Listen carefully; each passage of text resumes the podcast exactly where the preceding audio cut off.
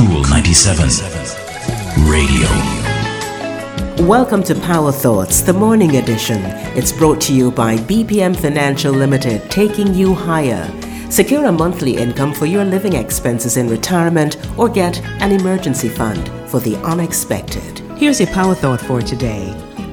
As we look around us, we see prejudices that result from us not being able to communicate properly with each other. So we want to spend a little time talking about how we can improve our communication skills. Let's start with listening, because very often we're just not listening to each other.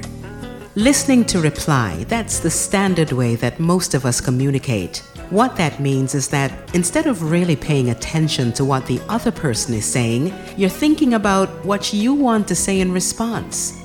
But while it's great to have a well thought out reply, if you're thinking about what you want to say, instead of hearing what the other person is saying, you aren't really listening and communicating at all.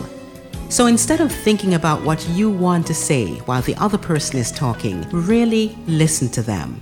It's called active listening. Pay attention. When someone is talking to you, look at them Notice their eye contact and body language. Take in their tone of voice as well as what they're actually saying. And listen with your body. Turn toward the person who is talking, lean in, and make them feel listened to. And don't interrupt. The best way to make someone feel like they're not being heard is to interrupt or to talk on top of them. Listen fully and wait until they're done to ask questions. Here's to a more pleasant listening experience. That's your Power Thought for today. I'm Rosamond Brown. Talk to you next time. For more thoughts about life, visit lifehack.org.